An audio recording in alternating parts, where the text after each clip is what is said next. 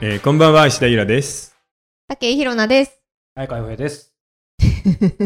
いやこ ー、んまなた慣れな始いまりましたね。感はいえー大人の放課後ラジオですが、あのー今さ、ニュースの半分ぐらいが例の武漢のコロナウイルスじゃないうん、すごいですよね。ね、すごいね。本当に不安になっちゃうぐらいやってますよね。そうそう。ということでです ね、今回はタイムリーな、しかもあの、ちょうど冬でもあるということで、うんえーウイルスとは何かっていうのをちょっと、えー学んでみようかなっていうことですかね。はいまさにですね。うんウイルスって身近ですけどね。そうでも身近だけどちゃんとあんま考えたことそうそ正う直なんかこうほらそれこそだから新型肺炎とかインフルエンザとか風邪とか、はうい。ん。どれがどれだか分かんないし風邪ってそもそもなんかそんな病気ないみたいな、うん。よく分かってないっていううんそうねあ本当ですよね。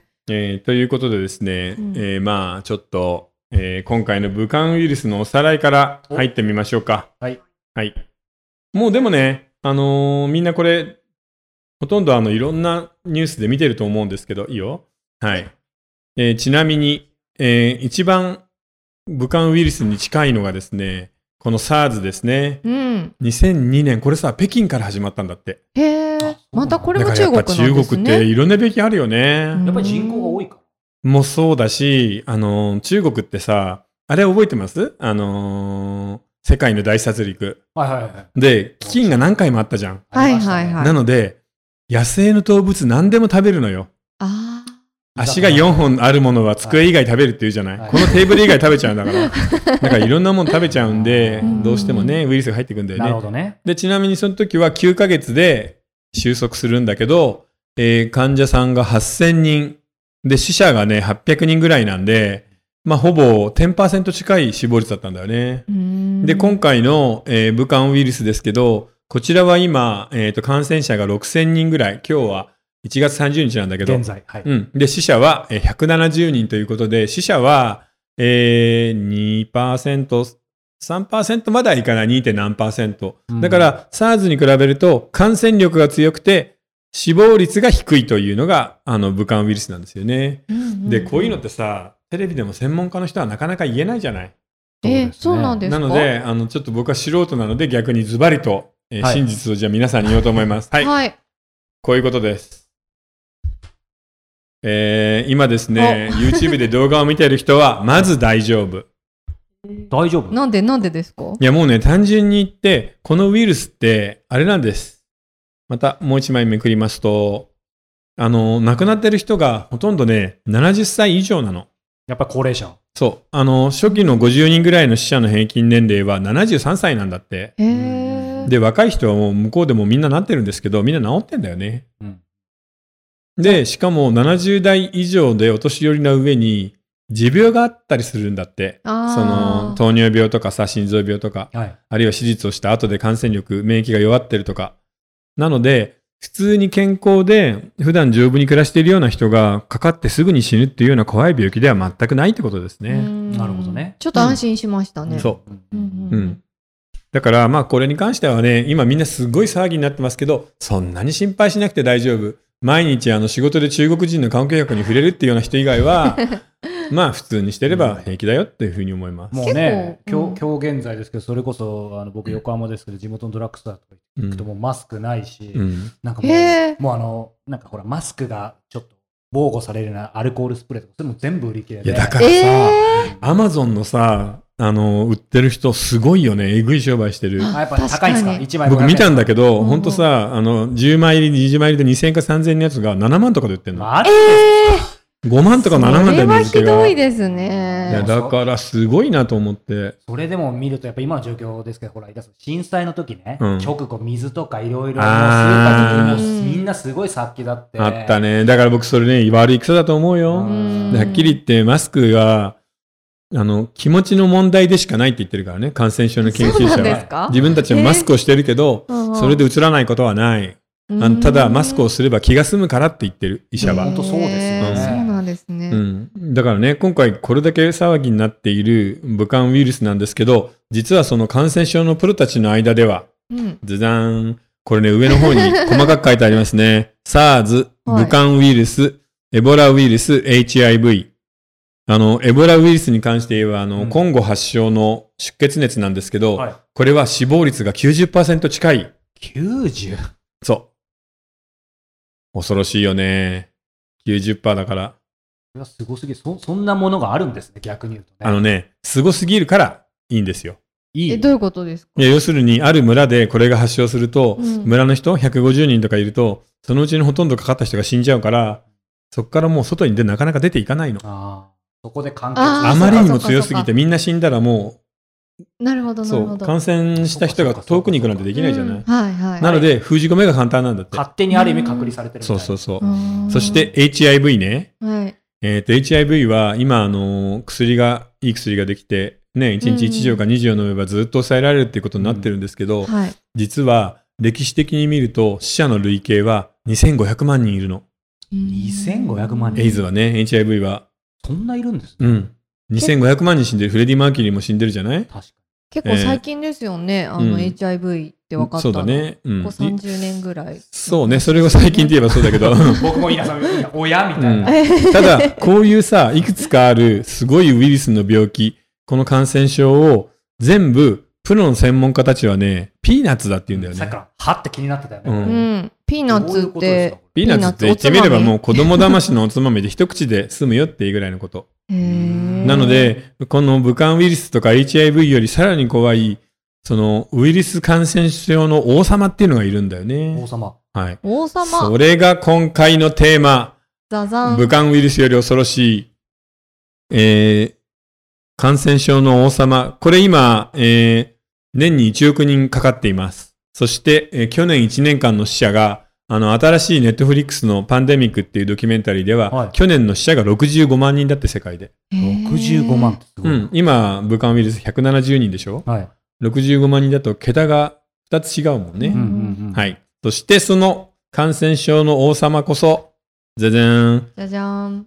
インフルエンザなんですね。おー聞き馴染みのある病気ですね。特にこれ聞はきなじみ。大好き。聞いたなんだよいねや個人情報だけで言本っちゃ当っいてもいいやですかだ全然もううん引いてました。今月、私もうインフルエンザでしたよ。え、大丈夫だったの人生初のインフルエンザあで。初めてえなんだ嘘そんなことないよ。え何回か必ず引いてるから。本当です気づかずにかあ発症じゃあ気しなづいかなかったのかな、いや、だから普通の風邪だと思って寝てて治ったっていうようなことはあるけど、へイーンフル全く引かない人ってほとんどいないんで。いやもう今回本当にもうう、ん。ザ・風邪っていう感じで。え辛かったもう辛かったですよ。もう38度あって、もう、車で病院まで連れてってもらったんですけど、車の中でなんかこんな感じになっちゃって、なんかもでう、も背筋、うん。ほらピンとできないちょ感うじどでしこた。の収録ね、もう月何回かあるけど、前回の時ね、またちょっとププライバシー明かしちゃいますけど、もうふほら、仕事しまくっててさ、なんかもう抵抗力弱まってたから、気をつけてねみたいな感じで僕ら別れましたようんうんうんいね。や、本当にそうえ、ですあよ、のね。時もうダメだったのみたいですねへー。その後すぐ発症したんで。あー、僕たち映んなくてよかったいねや。知ったかもしれないけど、発症してないだけかもしれない。あー、それもあるんだよな。えでもね、うんそんな何万、何億と死んでる病気に私もかかっていたという。そうだ ね。ちなみに、イ恐ンろしいフですルエンザと言われてさ、なんでインフルエンザかなって思わないうん。まあ、インフルエンザってなんか、薬飲めば治るし、そんなに死ぬ病気なのうんかでなもって、このインフルエンザっていうさ、その言葉自体さ、あれれに似てるじゃないあの、インフルエンサーネットのインフルエン最サー近、に。そうそうそうそうそう。思います。だから、その通りのままなの。要するに、インフルエンサーって影響力のある人ってことじゃないセレブの。うんなので、インフルエンザは影響力みたいなことなんですよ。あやっぱ語語源っていうあか、ー言葉は大枠では一緒なんです。うん。あのーイタリアで、まあ18世紀ってさ、星占いとか好きじゃない、で、この病気が何だか全く誰も分かんなかったの。で、で毎年冬になると流行るおかしいな。じゃあ、その星の巡り合わせで、はい。こういう病気が発生する。だから空の星による影響っていう意味で、影響の病気インフルエンザっていう名前にしたの。たまたま。ちょっとかかっっこいいよね。こいい、おしゃれですね、なんかね。あのー、双子座なんとかみたいな感じだよね。 確かに、確かに。はい。いやーということでですね、で、今回は、えーまずね、僕なんでこんなにね、はいあのウイルスのこと詳しくなったかっていうと、確かに。小説なんですよ、やっぱり。そうだ。あの、ブルータワーっていう SF を書いて読て、で、これがね、あの、設定の中で、ね、あの、コーマっていううん死亡率、エボラ出血熱の88%と同じ死亡率を持つ、インフルエンザの生物兵器っていうのを書かなきゃいけなくなったの。へあーそうかえ、そう書かなきゃいけなくなったっていうのは。だって小道具として出てくるし、これが物語のキーを握ってるから。うーん。仕方なく。そう。仕方なくっていうか、だから、ウイルス学の本とかさ、そういうの山のように読んで、 えー難しいこの小説のためにばっかさ、り新宿にあるさ、国立感染症研究所のさ、ウイルス学のところまで取材に行ったからね。あ本当です すごい。いいよ、すごい。うんかっこいい、やっぱり。えレベル3の研究室って。それっへてー単純な興味なんですけど、その国立なんとか研究所うんみたいには、要はイラさんが、うん要は当たり前ですけど、作家の石田ですと名乗って、うんこん今度こういうので題材にしたからちょっと取材させてくださそい。うそうそう、そういうここと、そういうことへ。ーそうすると、へあの、研究所の中を案内してくれて、2時間、3時間って話ちゃんと聞けるわけよ。うーん面白いな。いや、面白かったよ。どうですか、そそうの施設。でも結構ブルーターってもう、もう結構前ですそよう、ね。結構前ですね。これももう10、えーでもこれ、 15年ぐらい経ってんじゃないですか。あの、911の後だから、あれ何年だっけ ?2005 年ぐらい。2001年か。じゃあその翌年ぐらいだからもう20年近く前だ。そうだからだよく覚えてるよね、ウイルスの話。うんうんいやいや、本当思います。そう。それでさ、研究者に聞いたら、いや、怖いのは別に、ああいうのじゃないんですよ。インフルエンザが何より怖くて、世界中の研究者がみんな、毎週毎週冬になったら、うんあの、連絡をやり取りして、出現を、ね、あの、チェックしてるんですって言うから。うんうんうんそう、だからね、本当に謎だよね。うんちなみにその、えー脅威の生物兵器の名前は、黄色い悪魔と書いて、コーマと言います。コーマコーマ。そう、コーマによって世界が滅んだ後の話なんだよね、この話。うんうんあじゃあそれに匹敵するぐらいインフルエンザは凄まじい威力があるってことですね。そう、その最悪の回が今回のテーマになります。おうはい。うん。そうそう。だからね、あのー武漢ウイルスとかこれだけ騒がれているんですけど、はい。うんあの、基本的に、その手の武漢のウイルス、エボラ、HIV なんかよりもさらに恐ろしいインフルエンザの基礎知識を今回は、あの、ちょっと軽く勉強してみようかなっていうことですかいいですね。ねなんか正直、まあ、ヒロンさんもうんほら、インインフルかかったことうんないという一応自覚。で、はい俺も2年ぐらいまではなくて、うんで、なんかそれこそ、インフルエンザ、ほら、毎年予防ワクチン打っててもかかってる人いるから、うんなんか逆に俺一回、一昨年初めてかかって、う熱出なかったんですよ。へーまあ、あの、うんなんか飲んでるからもあるんですけど、で、余裕で5日間隔離されて、なんかぐっすり休めて、うんあ、インフル、やっぱ怖くないなぐらいに思ってるんですけど、やっぱりちゃんと学んでおいいたや方がいい。、あのね、普通のインフルはまずそうなんですよね。うんただやっぱりさっきのあの武漢と一緒で、あの、お年寄りだったり、もともとちょっと呼吸器系が弱いとかさ、はいはい。あるいはなんか糖尿病とかあるっていう人にとっては、うんなかなか大変なの。なるほだどね。から、あのーインフルエンザで日本でも、まあ、毎年何万人も死んでるんだけど、大体はお年寄りが引いて、まあ、インフルエンザ性の肺炎みたいなので、病院でひっそり亡くなると、あ、寿命だったねとかさ、うん。肺炎で安らかに亡くなりましたねっていうことになるんだよね。うんだからあんまり目立たないってことかな。ってことですね。うんありすぎて目立たない存在ってことですね。そうですね。い。はい。そして、次。もうこれなんて書いてあるはい。で、今回のテキストはですね、えーあれこれ読んだ資料の中で一番面白かった、これです。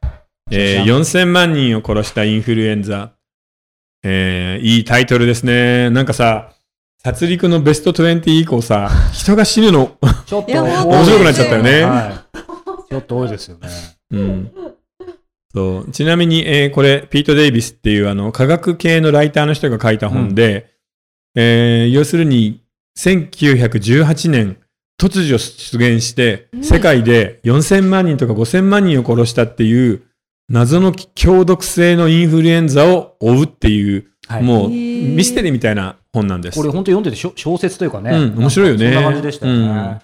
はいうんちなみに、えー、なんだおー、こっからじゃあちょっと、ごめ ん、もう立って書きます。はい、謎あお願いしすます。はい謎のなんか球体がありますけど。これさ、ここだけ、今日ね、ここだけ覚えてほしいんですよ。あとはもう大丈夫なんだけど、あ、えーこえ、ここが重要なんですかここ結構重要なんです。へーここを覚えておくとうん、インフルエンザってどういうふうに人間に取り付くかがわかるし、特効薬がどういうふうに作られてるかが全部わかるんです。へーえー、こんなのふうにありますね。はい。丸があって、はい。丸が、インフルエンザウイルスです。あ、その丸がウイルスなんですね。そうなんです。で、丸、で、ここの表にこうやってね、赤と、はい。これ全部書かないですけど、びっちり赤と青の、っていうか、赤と青ってたまたま今なってますけど、こういう突起がこうやって出てるんです。え、そのインフルエンザウイルスからですかそうそうそうそほうう。ほう。うんで、これ全体で、えっ、とね、100万分の1メートルぐらい。 100万分の1メートル。はい。うんえ全ー然想え像ーとができません。 0.1、え ーマイクロメートルってことかな。なんともかくね、めちゃくちゃ小さいって覚えればいいなでるす。ほど。ちなみにどれぐらい小さいかっていうと、僕たちがこれだとするじゃない。インフルエンザウイルス、はい。日野さんとかうん、洋江くんが。はいそうすると、えー人間の体の大きさは地球です。へえ だからそれぐらいちっちゃい の。だから、あの、地球の上に人がポツっすごてい乗っかったっていうのが、インフルエンザウイルスが人間の喉の方のこの辺に入ってきた感じなんでー。す。なるほど。あ、じゃあそれがさ、でも、あんなだるくなるんだよ、地球全体が。が。なるほど、なるほど。はい。そしてですね、ここの赤を拡大します。これ先っちょが、こうなってるんですよね。うん。はい。なんか、チュッパチャップスみたいです。はい。そして、えーこの赤のことを、えー、エッチ、はい。ヘマグルチニンって言います。ヘマグルチニン。これ覚えなくていいです。はいちょっと覚えたくなりましたはね。い。エッチだけ覚えてください。はいエッチ。エッチ、ヘマグルチニン。はい。これは何かっていうと、ここの出っ張りが人間の細胞の、にある穴ぼこにピタッとはまってくっつくんです。へー。こうやってくっついて中に入っていくの。すごいなここの CR3 っていうのが人間の細胞の表面にあるんですけど、呼吸器の。うん。その CR3 にくっついて、えー取り込んでいくんですね、中に。で、こんなにどんどん中に入っていくと。なるほど。そしてこの青が、えー青がですね、これが N です。 N これノイラミニダーゼって言います。難しい。これ覚えなくていい です。で、N ね。 N。でさ、よくさ、インフルエンザのことをみんな、ああ言ってませんあの、H1、うん。 N1、はい。 H1、N1 型インフルエンザとか言うじゃないですか言。います、言います。要するに、こののヘヘマグルチニンとノルラミニダーゼっていう型の組み合わせがインフルエンザの種類になるんです。なるほど。そ N 型 H う。型。うん、だからこれね、H が16かな、H が。で、N が9個あるんですよ、1から9まで。で、はいこの掛け算でいろいろ組み合わせがあって、144種類あります。インフルエンザって144種類あるから、そんあるなんですによあるんですかそう。しかも、一番ここで覚えておいてほしいのは、この型、H1、N1 型が変わって、H2、N3 型になると、ワクチンが効かないってことなんですよ。あマなジので、ですか必ずこの、その時引いている方のワクチン以外は効かないっていう恐ろしい話なんだよね。へそえ。んなものが勝手に生まれたんですかえそう。勝手に生まれたんです。じゃあ、144種類のワクチンがもちろんあるってことですよね。あのですね、実際にはそれはとっても作りきれないので、うんなんか、スイスかなんかに学者がみんなで集まって、来年はこれとこれとこれが流行るなぐらいの感 じの3つで合わせてワクチンを作ってるだけなんです。ファッションみたいですね。なので、外れたら大変。本当ですね。そう、だから来年はピンクが流行るって言って、ブルーが流行ったりすると、もうワクチン全滅です。ええでも、そうは言ってもほら、ワクチンとは違ってさ、ちゃんと研究してるかってらこ、とですよね、みんな。カバーちゃんとできている年の方が多いんですよ。うんはい。なんでそんなのわかるんでしょうね。すごいないや、すごいよね。ちなみにね、この赤と青がもっとすごいのよくできてんの。さっきさ、これは CR3 にくっついて細胞に取り込むって言ったじゃないですか。うんで、そうすると、この中のものがこの中に入って、もう、えー次のやつめくれるあ、それももういいね、めくって。はい。あ、終わっちゃいましたね。じゃあその次です。はい。えー、もうね、本当にね、ずうずうしいんですよ、ウイルスって。はい。要するに、人間の体の中に入って、体の中にある素材を使って自分たちの子孫をどんどん増やしていくと。だか、ら、こうやって一回喉とか鼻の奥の細胞に入ると、この細胞の中で山のようにこうインフルエンザができちゃうんです。その細胞に取り付いて、中で増えるの。そうですねそう。ところが、へ一つ面白いのは、このヘマグルチニンがあると、くっついたままで外に出られないんです。だから、ノイラミニダーゼの先って、まあ、これシンボリックに書くけど、こういう風になってると思ってください。ー爪みたいです。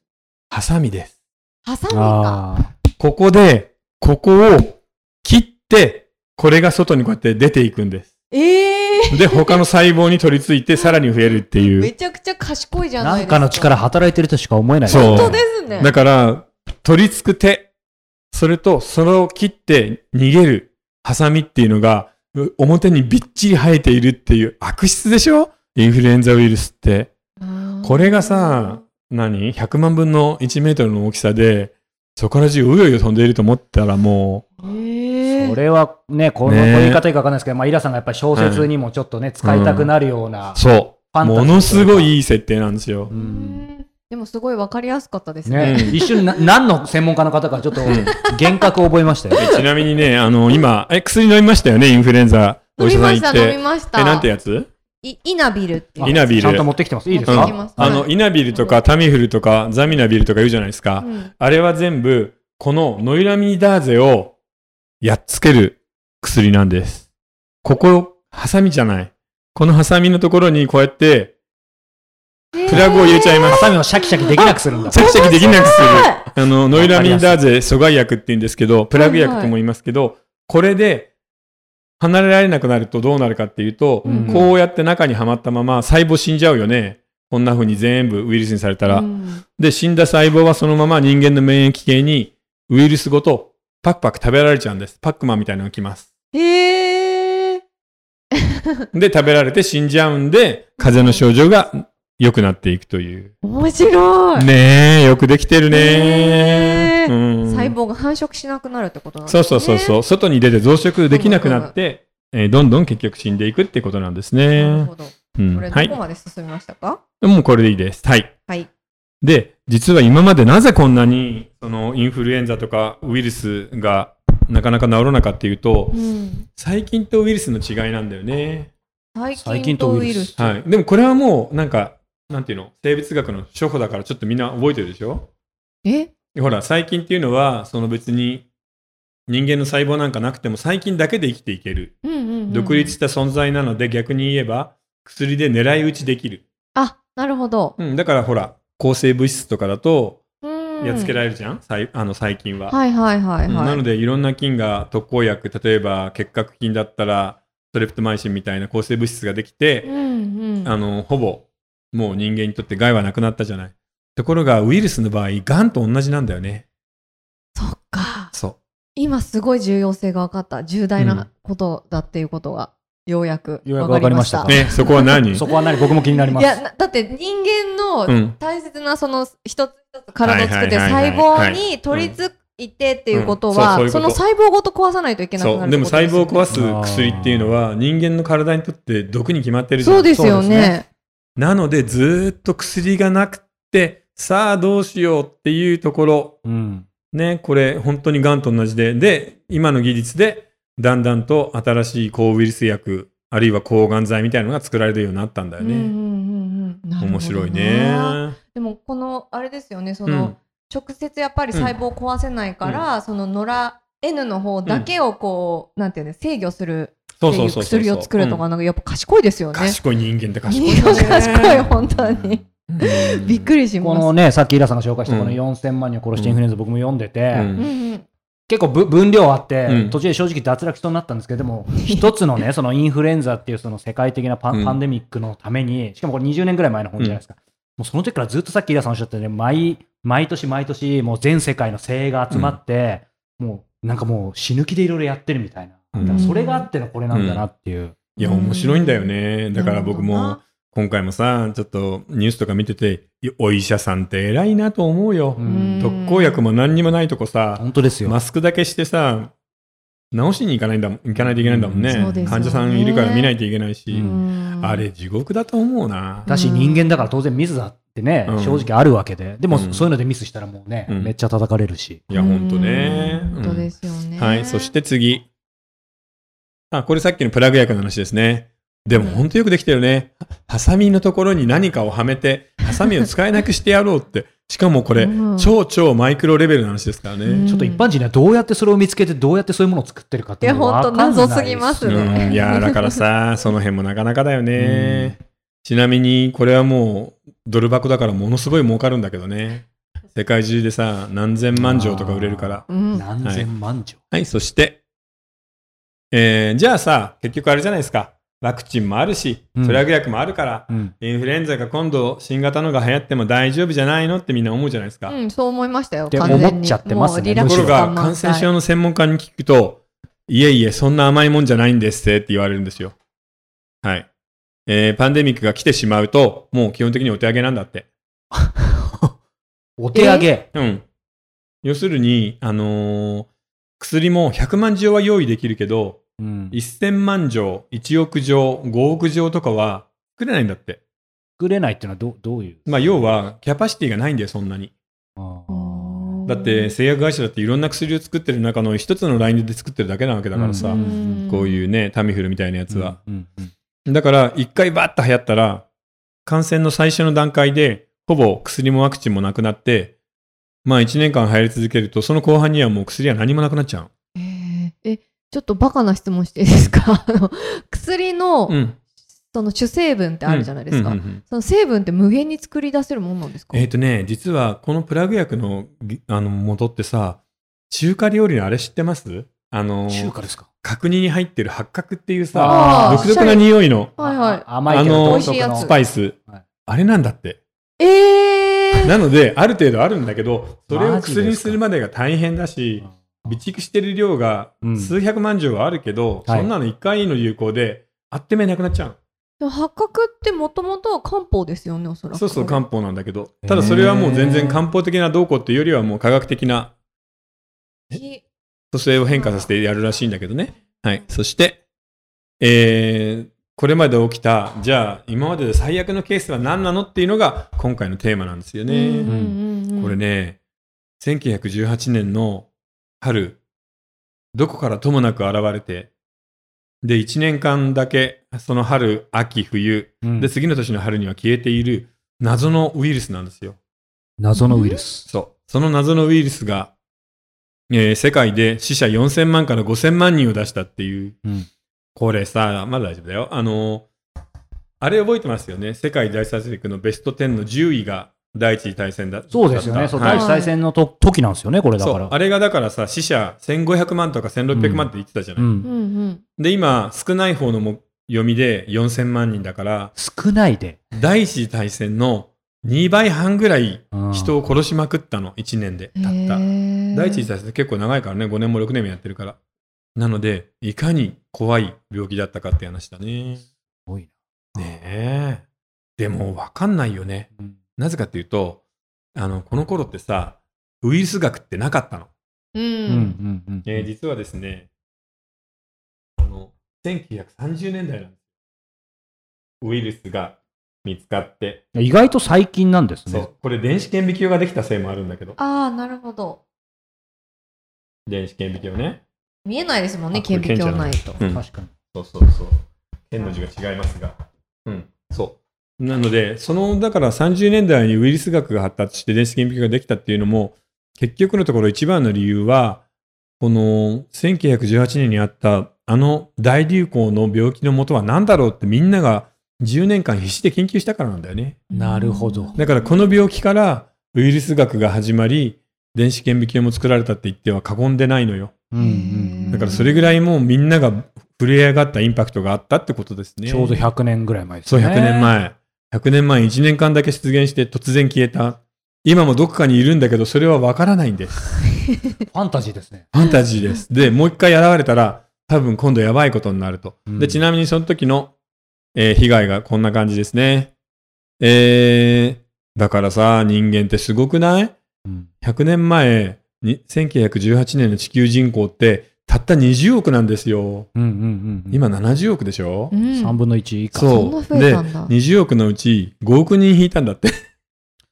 あ、5億人感染したんだ。 5億人4感染したんです。あーはい。そして死者は4000から5000万人と言われているすっ。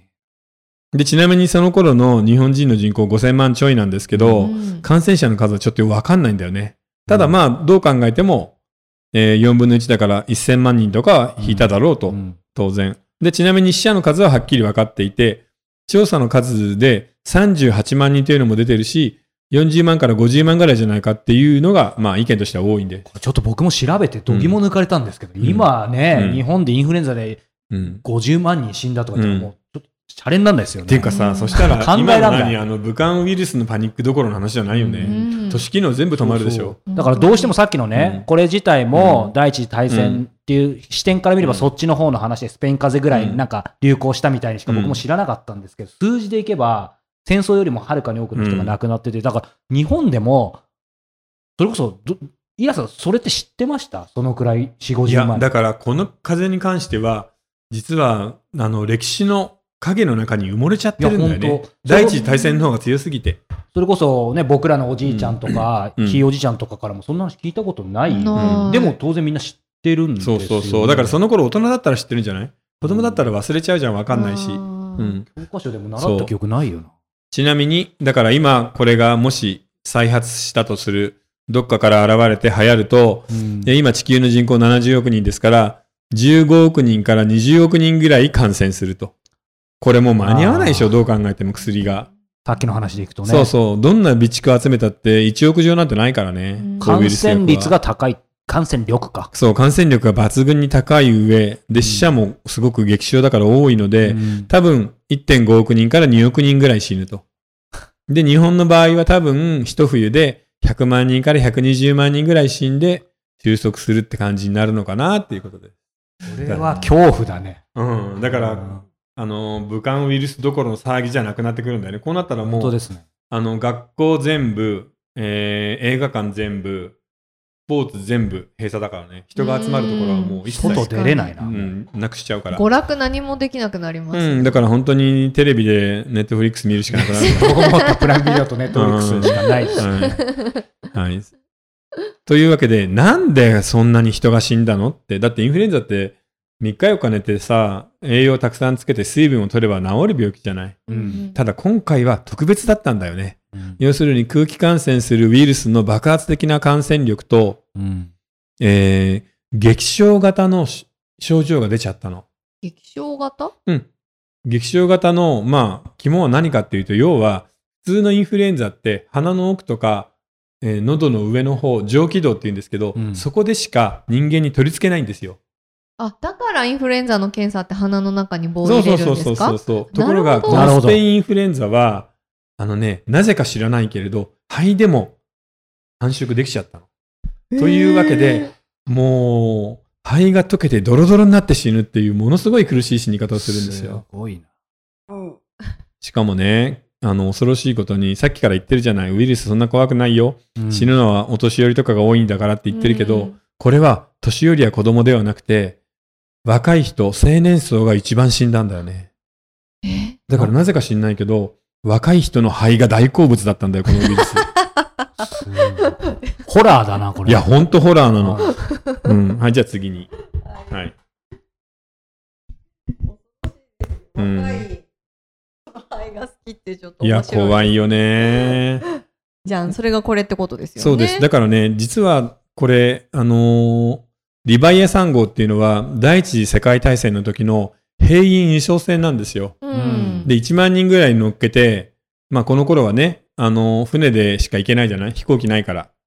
えー結局11日かけて、ニューヨークからフランスの軍港まで人を運ぶんだけど、もう、あっという間に感染しちゃうわけ、船の中そりでゃ。そうですよね。船はね。初日で700人かかって、何人かもう初日から死に始めるのよ、人が。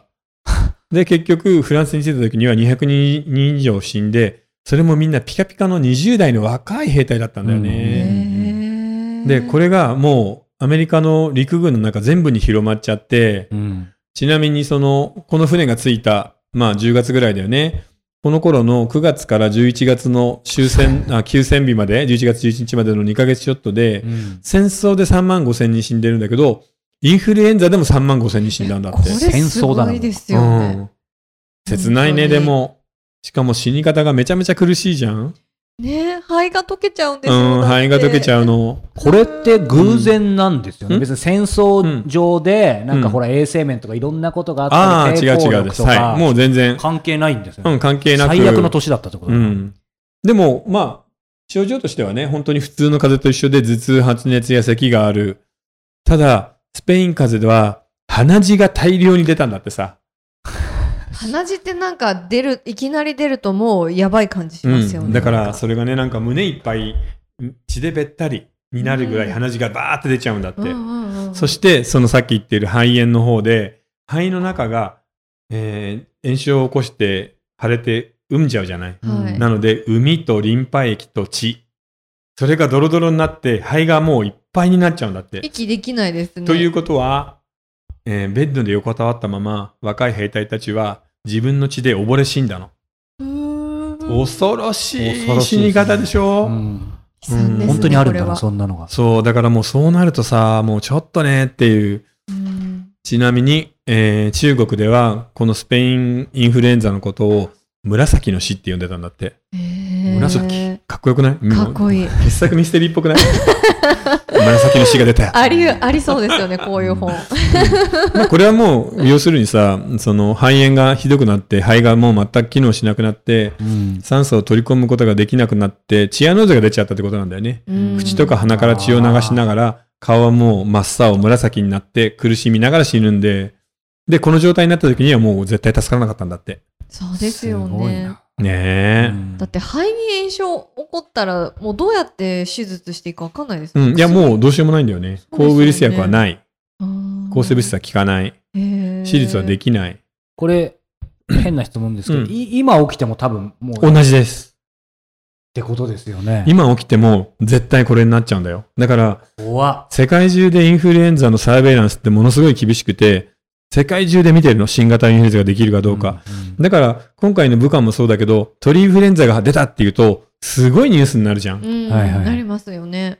そう。あれは、結局これが本当に怖いんですよ。ちょっと怖くなってきた。今までなんだかんだ、うあんあるんだぐらいの感じでね、思ってたけど、へーそう毎年その恐怖に専門家はある意味、欧米で戦ってるってことですそね。うそうそうそう。だから本当お医者は偉いねっていう話になるんだよね。ううん。鳥インフルエンザか。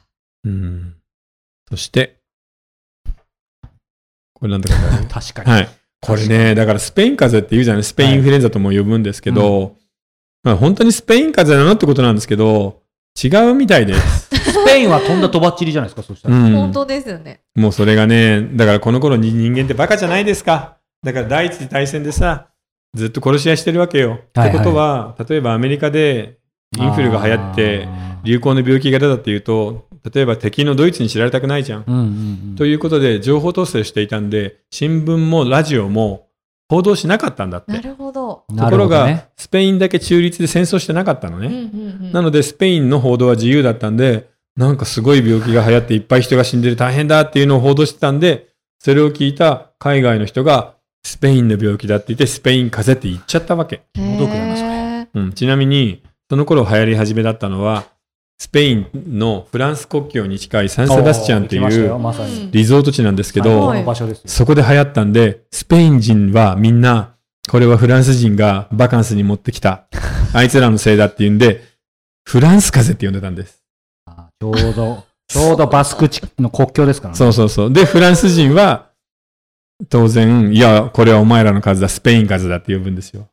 そして、イギリス人は、いやいや、これはフランドル地方の数だ、フランドル数だと呼んでいたそうで。へーじゃあもうなすりつき合ってたんですね、おそ互いに。う。だって怖いもそうですよね。ん。うん。でも、疫学的に見ると、発祥地は、どうやらアメリカらしいんだ よね。全然違いますね。そう。だから最初にその船の話があったじゃんう。ん。あの頃からぐんぐんアメリカ中で広まるっていうのが、で、それがヨーロッパにも行ってっていう感じらしいんだけど。なるほど。うん。いや、面白いね。でも、うんうん病気とかさ、悪いことみんな人の国に押し付けるよね、人間うん、確確 かに。なんか壁作れとか言うじゃない、 うんあれはメキシコ人が悪いんだ。ああ、っていう確かさ。に。人間らしいのが全部出ますアメリカよくやりますね。ね。やるやる。でもどこの国でもそうなんで、なるほどなかなかだよね。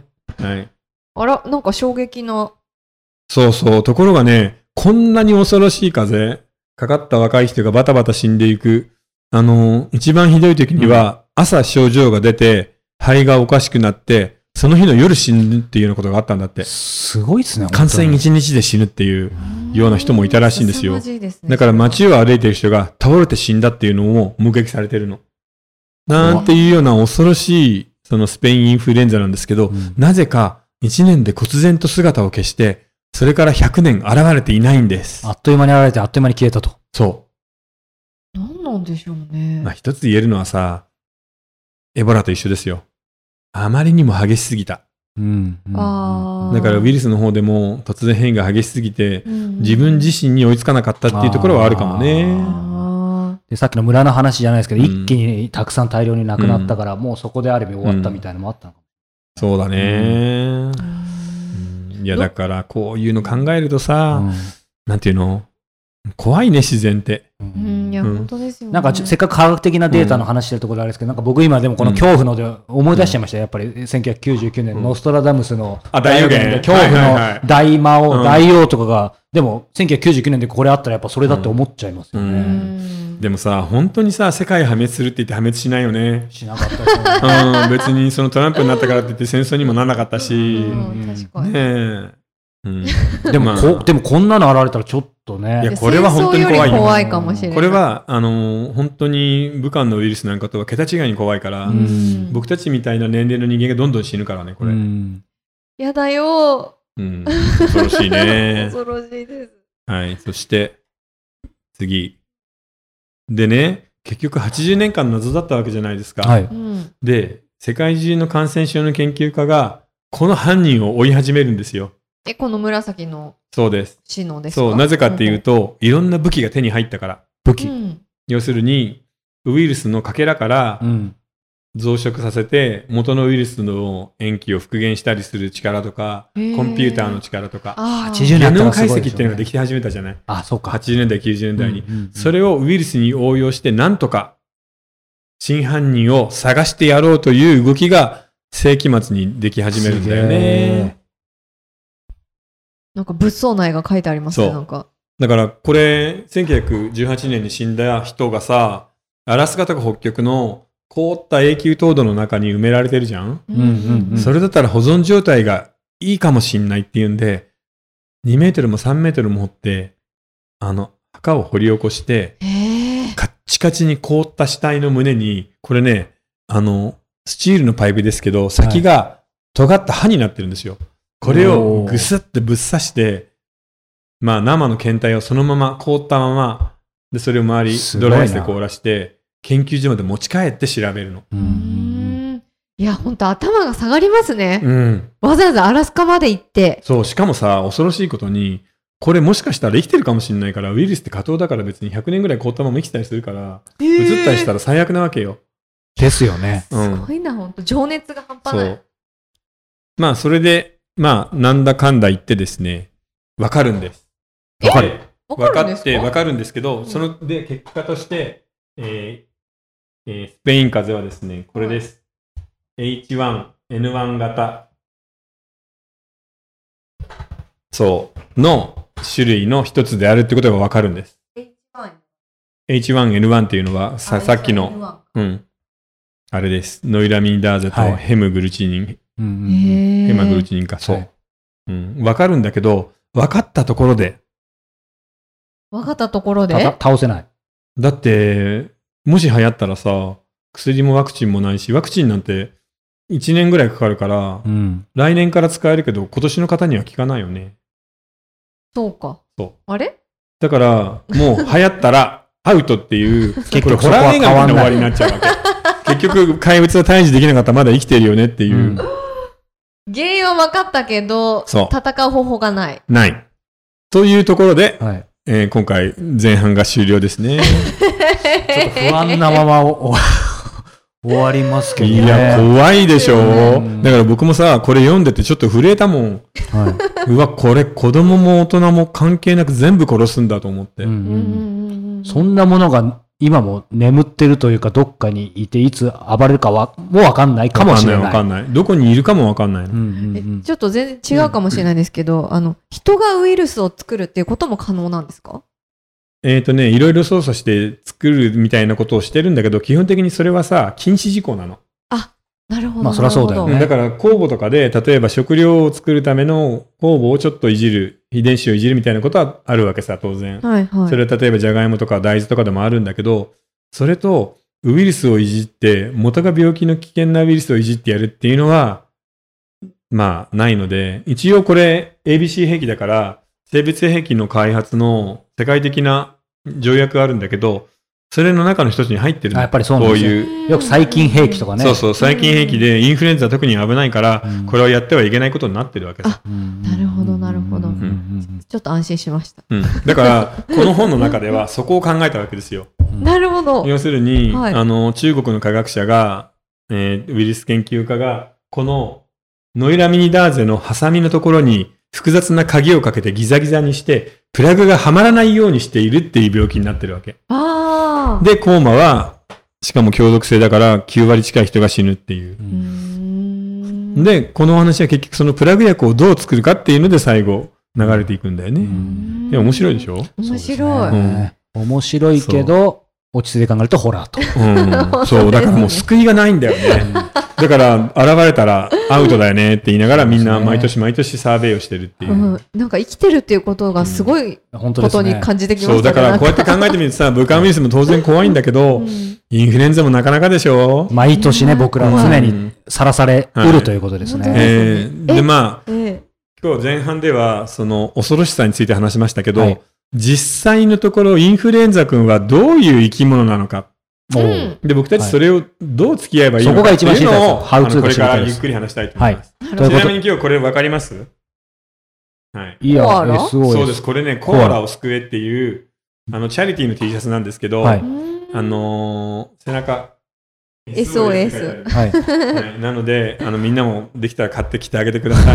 はいあ の、利益一切なしで、これは全部、あの、やけどをしたコアラにお金がいきそうなので。へーで、しか、も、えー今日コアラなんですけど、このコアラが後半では、インフルエンザウイルスとか武漢ウイルスの話と確かに。引っかかってきます。